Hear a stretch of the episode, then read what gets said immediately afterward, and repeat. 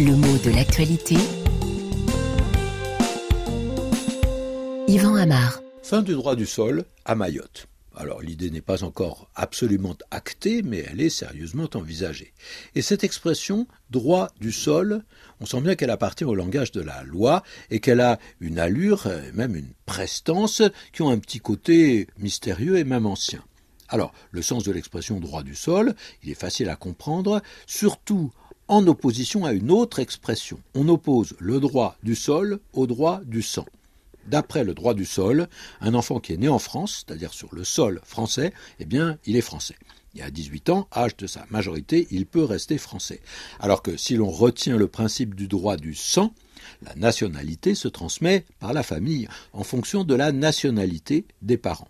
Alors le sol, qu'est-ce que c'est? Au sens propre, c'est la surface de la Terre, hein, laissée à elle-même ou totalement modifiée par euh, l'activité humaine. Mais ce mot, il s'enrichit largement de significations qui sont importantes, affectives, liées à l'appartenance, hein, avec souvent un écho patriotique.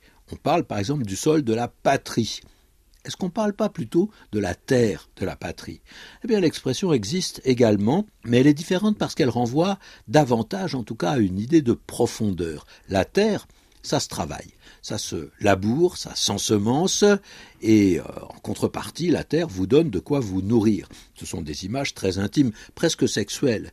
Alors que le sol, c'est autre chose, c'est une idée sans épaisseur. Un sol, ça se foule. Fouler, c'est un verbe qu'on emploie très souvent pour dire qu'on marche sur le sol, qu'on touche le sol, qu'il nous supporte. On a là un contact qui symbolise, qui donne forme à cette relation d'un citoyen à son pays. On est aussi face à un sens tout à fait géographique qui se découvre mieux encore avec un terme qui s'oppose à sol, c'est le sous-sol. Un mot composé avec d'abord une préposition sous S-O-U-S, trait d'union, et puis sol, S-O-L. Et le sous-sol, bah, c'est ce qu'il y a en dessous. Mais attention, pas très, hein, c'est juste en dessous. Il faut creuser, mais un petit peu, pour atteindre ce sous-sol et éventuellement pour l'exploiter. Et une mine suffira pour atteindre la houille ou l'or ou les diamants. Un puits suffira pour atteindre la couche de pétrole. Euh, de façon plus ordinaire, on sait que le sol correspond à ce qu'on appelle banalement la terre, et quand on dit sur le sol, ça veut dire tout simplement par terre. On est couché par terre, comme on peut dire qu'on est allongé sur le sol. Les deux expressions sont absolument synonymes.